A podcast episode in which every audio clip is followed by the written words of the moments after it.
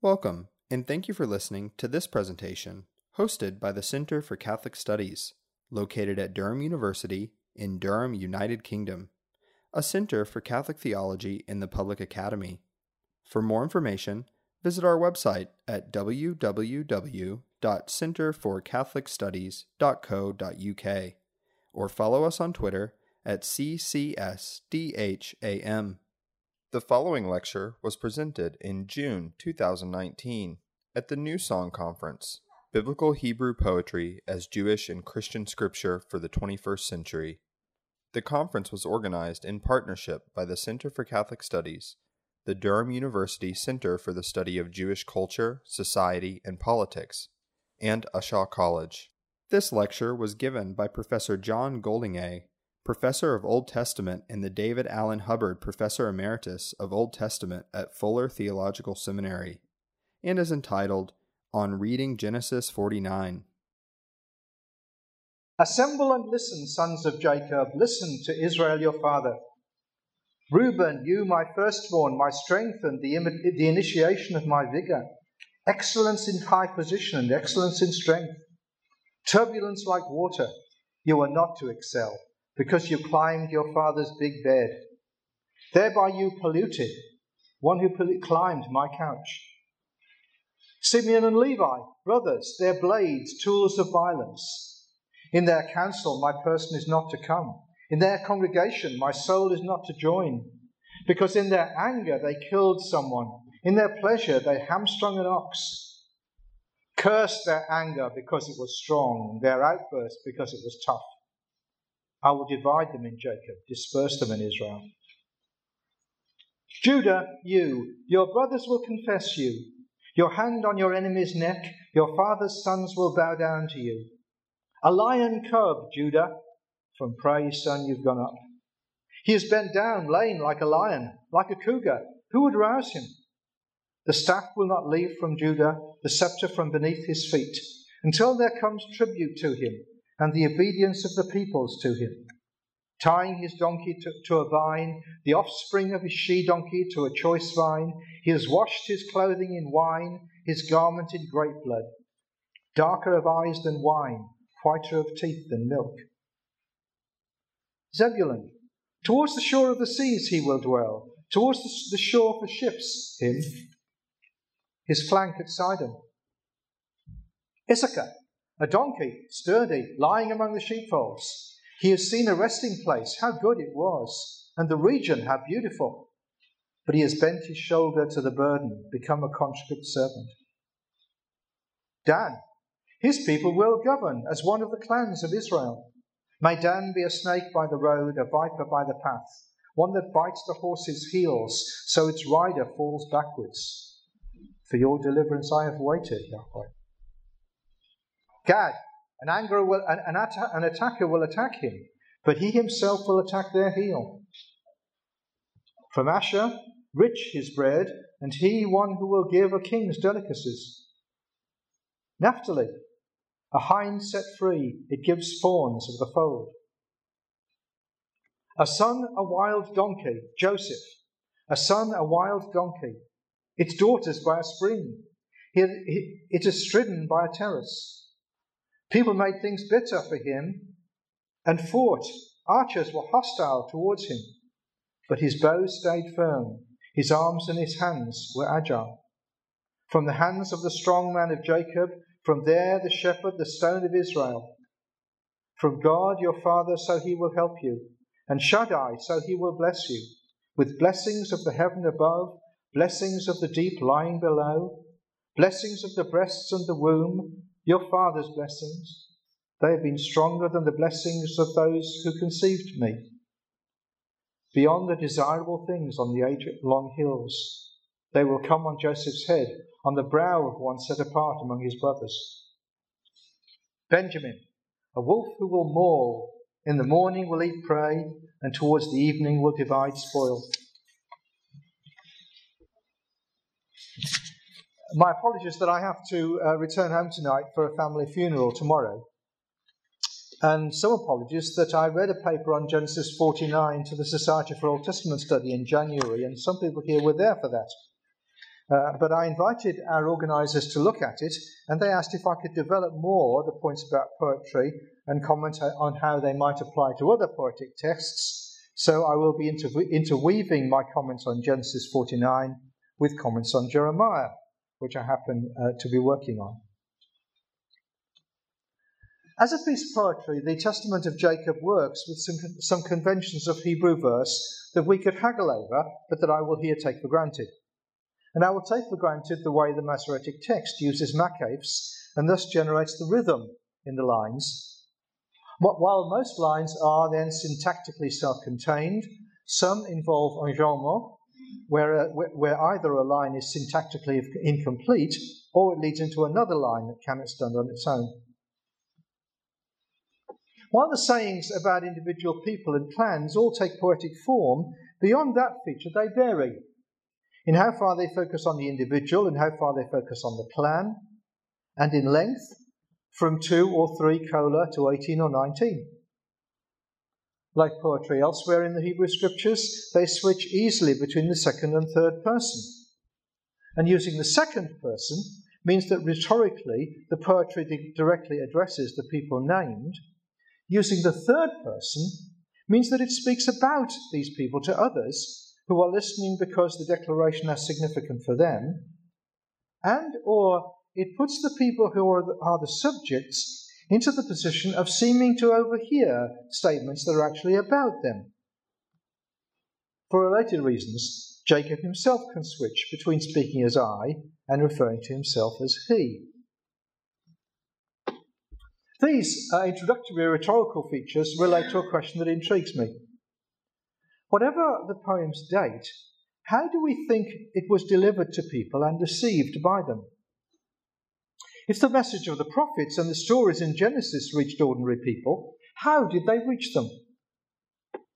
I assume that in some way written text and oral communication complemented each other, and I infer from the rhythmic nature of Hebrew poetry that messages in poetry were chanted in some way. And I invite my students to imagine prophets as like rap artists. Now, rap artists can vary in the number of words in a line as long as they keep the rhythm going. The analogy with rap helps one to see how prophets could have chanted their messages while varying the length of lines and cola. They just had to keep the rhythm going. Did someone rap Jacob's testament? Simeon and Levi brothers, their blades tools of violence. In their council, my person is not to come. In their congregation, my soul is not to join. Because in their anger they killed someone. In their pleasure they hamstrung an ox.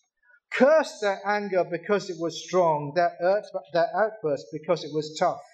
I will divide them in Jacob, disperse them in Israel. I still remember listening as an undergraduate to Gwyn Henton Davies declaim Isaiah's song about the vineyard in his preacherly Welsh Hebrew, and I won't mind if my students uh, remember my rapping Jeremiah. In connection with the poetic nature of Jacob's testament, I make five comments. First, poetry may not be syntactically neat. It may be allusive and elliptical, he may not provide grammatical links between phrases, and it leaves the audience to provide them in order to understand the lines. That requirement is then one of, the, one of the ways in which the audience has to involve itself with the message. And it means that we should resist the suggestion that we need to tidy the text up and make it easier to read. Thus, Jacob's comments about Reuben, excellence in high position, excellence in strength, and then turbulence like water, hang loosely onto the description of Reuben that precedes and that follows.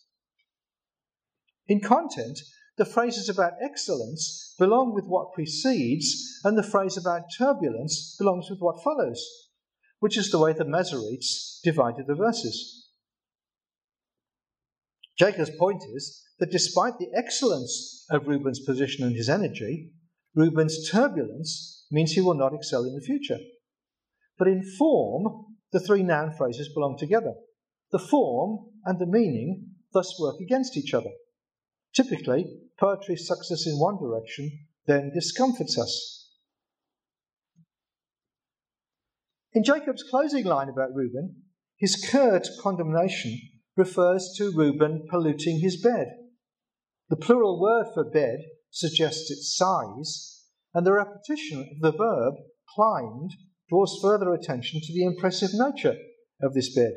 Normally, one lies down on a mat on the floor. But with this final line about Reuben, Jacob moves from second person to third person in a way that doesn't strictly clash with Hebrew or English grammar, but it is nevertheless subtle and it requires close attentiveness. And it does tempt scholars to, into amending it. Jeremiah too can be elliptical, and in Jeremiah too, an odd implication of poetry's elliptical nature is that it should make one more respectful of the text as it comes down to us, and resistant to the temptation to rewrite it. In connection with some particular elliptical words, William McKane comments Since their sense is so suspect, they should be deleted. My reaction is the opposite. If a line's sense is difficult, it deserves close attention. Jeremiah's declaration about a woman surrounding a man is an example. The saying may be an aphorism, which as such then parallels the elliptical nature of many aphorisms in Proverbs, whose puzzling effect derives in part from our not knowing their context and background. In a study of Ecclesiastes, ah, Ecclesiastes got a mention. Uh, Elsa Tamez includes a list of Hispanic aphorisms which can seem obscure to someone from a different background, but she is able to explain them for the reader. In connection with the scriptures, attention to the language of, of elliptical texts against the background of related texts may be illuminating. In the line about a woman surrounding a man, Jeremiah's reference to Yahweh creating a new thing could properly make one think about the significance of that language in Isaiah 40 to 55.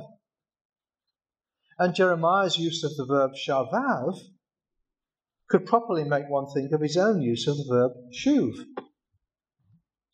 For the modern student of Jeremiah, reading in light of modern thinking about women and men can produce interesting results in the interpretation of this declaration of Jeremiah's, though they may not be results that Jeremiah would recognize. Yet perhaps one should also recognize that speaking elliptically gives the audience an opening to discover things from one's words that one did not put there. The point parallels the observation that once something is put into writing and is put out there, the author loses control of its meaning. The great advantage of prose is its capacity for precision and clarity, but it therefore it thereby sacrifices suggestiveness. The great advantage of poetry is the reverse. How wise of God to inspire both prose and poetry within the scriptures, and specifically within Jeremiah. If the poetry is allusive, it may encourage attention on the part of the poem's original hearers, and the audience may then in due course be more deeply affected by it. In his message about Egypt, Jeremiah begins Get ready, breastplate and shield, advance for battle. Why have I seen they are shattered, they are falling back? The written scriptural text provides readers with an introduction them, telling them that the poem is about Egypt and that it relates to the imminent, imminent battle of Carchemish. But Judahites listening to Jeremiah in the temple courtyards might initially have no idea what it refers to though they might be aware that a decisive event was imminent, and they might know that its result would be critically important for them. So Yahweh is giving them some insight about this decisive event. But in his poetry, Jeremiah does not make clear who is commissioning these warriors, whether it be he or their commander or Yahweh, though it doesn't matter too much. The point is the actual commission. Nor does Jeremiah make clear whose warriors are being commissioned or whose warriors are running for their lives, for instance, Babylon's or Egypt's. And which way the listeners understood would make a difference to their potential response. Some people would be glad to hear of the comeuppance of the Egyptian army and the king that had defeated and killed Josiah. On the other hand, it was the Egyptians who had put Jehoiakim on the throne, and official Judahite policy was likely pro Egyptian. And people who were inclined to see the Egyptians as, as, potential allies and supporters wouldn't welcome the idea of an Egyptian defeat. The message indeed works with the elusiveness that often characterizes prophecy when it expresses itself in poetry. And it makes people listen and requires them to listen on if they are to get the point. Second, that same line about Reuben from which we started illustrates how Hebrew, poetry likes anaphora, which is a posh way of saying it likes repetition. Like a suspicion of ellipsis, suspicion of repetition can generate suggestions about amending the text, but the suspicion is again inappropriate. Anaphora can be a means of heightening impact. Excellence in high position and excellence in strength Jacob explains about Reuben. And then goes on that Reuben is not to excel, which adds to the devastating implications of his statement. You would have been worthy of the birthright, the dignity of the priesthood, and the kingship, Pseudo Jonathan comments. But because you sinned, my son, the birthright was given to Joseph, the kingship to Judah, and the priesthood to Levi. The repetition adds to the impact. I find a famous example of anaphora in Jeremiah. I looked at the earth, and here empty and void, and to the heavens, and their light was not there. I looked at the mountains, and here shaking, and all the hills rocked. I looked, and here humanity was not there, and every bird in the heavens they had flown. There was no semantic need to repeat the verb I looked, but the effect is to keep taking us inside Jeremiah's own experience of looking and to imagine what he is imagining. The repetition makes it harder for it to be distanced from the scene that Jeremiah portrays. Third, Hebrew poetry can be sophisticated in its use of paronomasia. In Jacob's address, Judah, Yehudah, is one whom his brothers will confess or recognize or praise. Yada. Dan will govern. Din. Gad will be the victim and the initiator of attack. Gardad or Gud. Paronomasia opens the poet's eyes and opens the audience's eyes to, to things that we might otherwise not see, or to links that we would not otherwise make. Judah's brothers do, in due course, recognize him by recognizing David.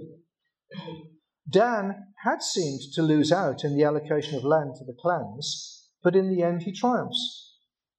Gad, too, has a hard time with the vulnerability of its land east of the Jordan. Jeremiah is fond of a particular form of paronomasia that uses an idiom whereby one combines the infinitive form of a verb with its finite form and thus emphasizes the actuality of what the expression refers to. But on several occasions, he combines the, the infinitive of one verb with the finite form of a different but similar verb. And commentators are then again sometimes inclined to correct his formulation. I will gather and finish them off, Yahweh says on one occasion. Asoph Asiphaim. More literally, in gathering, I will finish them off. Gathering is an appropriate image in the context because Yahweh goes on to talk about grapes and figs. But gathering is often a sinister metaphor for death, and thus it links neatly with the verb that suggests bring about the, bringing about the end of something, suf. Fourth, Hebrew poetry likes to play with double meanings. So is turbulence a critique of Reuben, as the Septuagint suggests, or is it a warning about Reuben's fate, as the Vulgate and the Targums suggest? Maybe it's both. In the saying about Simeon and Levi, Perhaps something similar applies to the word that I translated blades.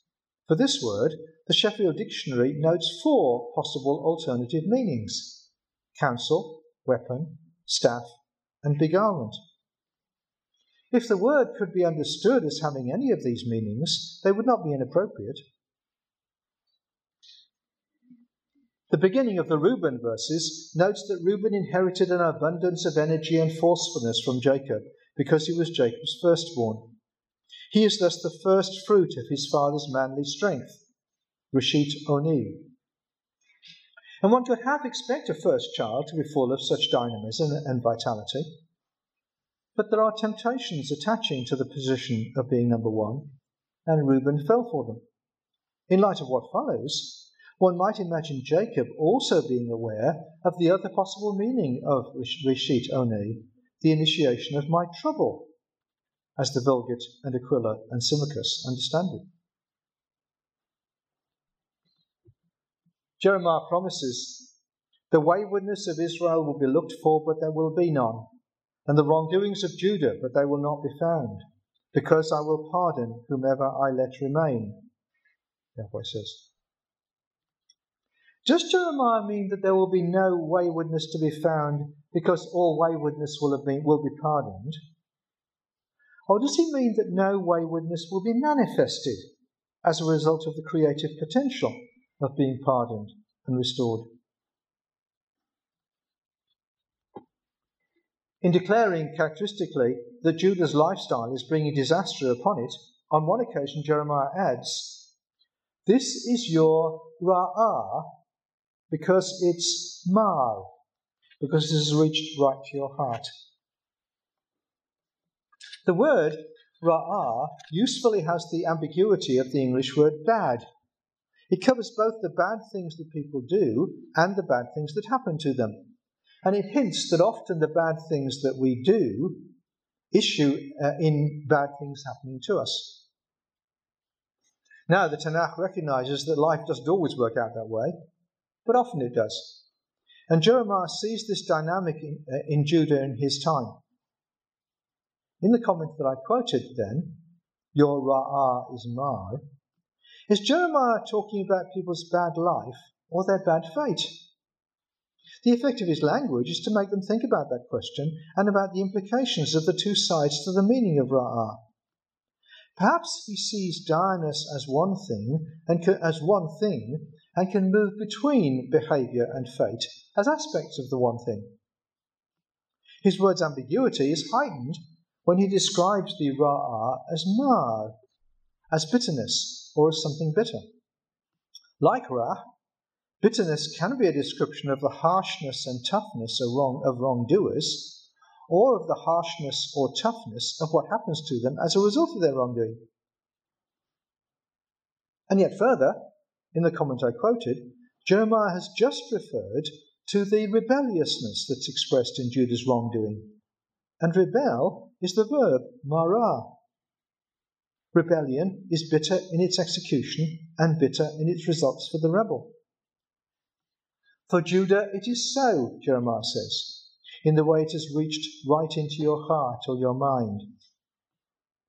Is there something dire and bitter about the very heart of Judah's life? And or is there something dire and bitter about the, the results of its wrongdoing reach the very heart of its life? The nature and life of Jerusalem has found its organic outworking in the calamity that has come to it.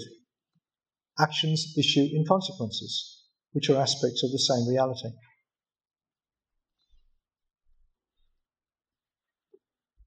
In Jacob's testimony, the most complex double meaning comes in the Joseph blessing. This example also takes me, fifthly, into the fact that poetry likes metaphor. Indeed, it is the key feature that distinguishes poetry from rhythmic prose. Metaphor, or simile, simile, is a major way in which Jeremiah does his thinking, and not just his communicating. It is necessarily so. There are few things one can say literally about God and his relationship with us, with us. We are bound to use metaphor in this connection. Metaphor does more than add to the impact of an idea, it makes ideas possible. It enables us to think and see things, and then it makes it possible to communicate them. Jeremiah compares with Hosea in the extravagant profusion of his metaphorical thinking and language. God is king. God is guide. God is master. God is builder, but also destroyer. God is shepherd. God is father. God is farmer. Metaphor makes it possible to speak about things that we could not otherwise speak of. It also makes it possible to say more about things that we could otherwise speak of, as we speak of one thing that we know in terms of another thing, that, uh, one thing that we don't know in terms of another thing that we do know.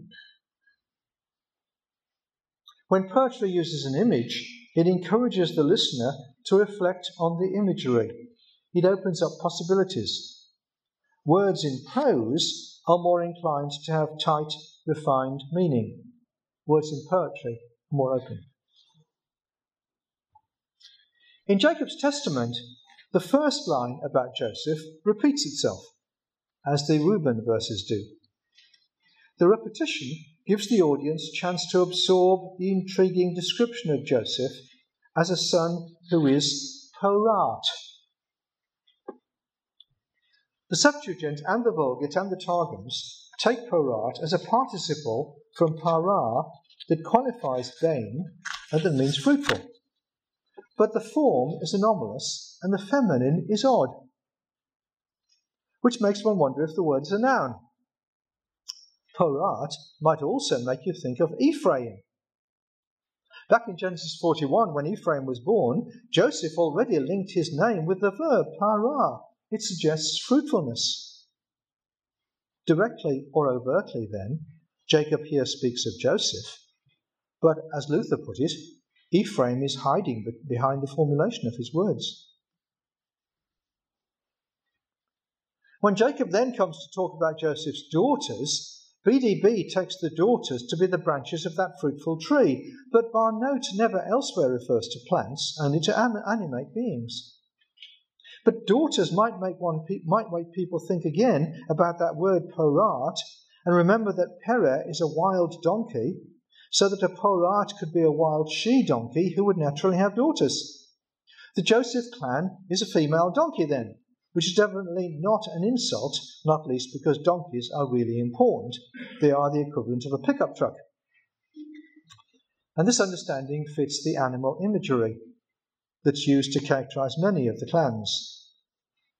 The metaphor of daughters might then refer to the villages in Joseph's territory they would be equivalent to Judah's daughters, which appear elsewhere.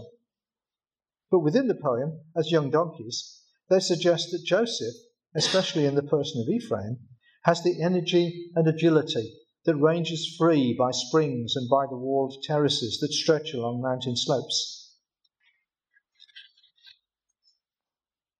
Now, I apologize that outlining these possibilities is complicated and hard to assimilate when it's presented orally.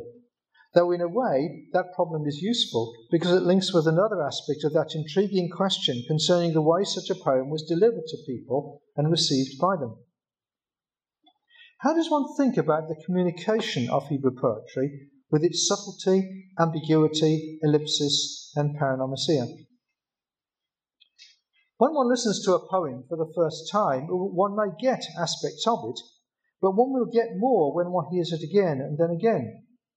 The same dynamic will apply to reading it by oneself. Did Israelite prophets and poets hope that people would have their words ringing in their heads as they went away, and that they might see more of their implications as the words stayed with them? Or did they themselves assume that they would deliver their poems on a number of occasions, so that people might pick up more the second and third time? In this testament, Father Jacob introduces himself as a teacher instructing his sons and laying out the fruit of his insight for them. He thus parallels Father Solomon in Proverbs 1 to 9, who also speaks as a teacher laying out his insight for his sons. The actual authors of these poems hide discreetly behind Jacob and Solomon. They draw attention away from themselves and seek to enhance the impact of their teaching by inviting their audiences to collude with them in imagining it on the lips of these key figures. For both teachers, speaking in poetry makes for some memorability and allows the average line to look at its subject from two angles and to sustain interest. But Solomon's poetry in Proverbs 1 to 9 works by being simple and univocal. There may be double meanings, the strange woman may be an allegorical figure, but the surface meaning is clear and important. Jacob's poetry is denser, and it thrives on being equivocal. While Jacob does speak as a father teacher, in the opening verse of the chapter, he announces that he is going to declare what is to happen in days to come, which makes him sound more like a prophet. And prophets often do speak in dense and puzzling ways. So Jacob is as much like Jeremiah as like Solomon. Jeremiah is more puzzling than, say, Amos. He likes paronomasia and ellipse and ambiguity, as Jacob does, and he likes animal imagery, as Jacob does. I've suggested that some of the impasse over Jacob's poetry, as over aspects of Jeremiah, derives from the assumption that Jacob surely spoke univocally. And there are advantage, advantages to, in being easy to understand. But it's also possible to make things too easy for people with the result that they get it at one level, but at another level fail to get it. And sometimes the necessity of working hard to understand ultimately helps understanding. When Jacob is difficult to understand, the answer may be to work with the puzzles and the ambiguities rather than seeking to eliminate them. I don't see why subtle, elusive poetry and straightforward, plain poetry shouldn't have been directed at the same people at the same time as we ourselves may profit from being addressed plainly and univocally, univocally and then elusively and puzzlingly. The Jeremiah scroll alternates between the univocal and the elusive, whether or not Jeremiah himself was responsible for both. I assume that Jacob's poetic rhetoric was designed to get some convictions home to people, to help them with their understanding of what it meant to be Israel and of the situation and experience of, of the 12 clans. The inclusion, of, the inclusion of Jacob's testament in the Torah implies that it continued to be significant for the people of God. It is indeed a high point in Genesis, a climax to the book, a sometimes enigmatic poem that is animated and vibrant, thought provoking and suggestive, significant and challenging. Thank you.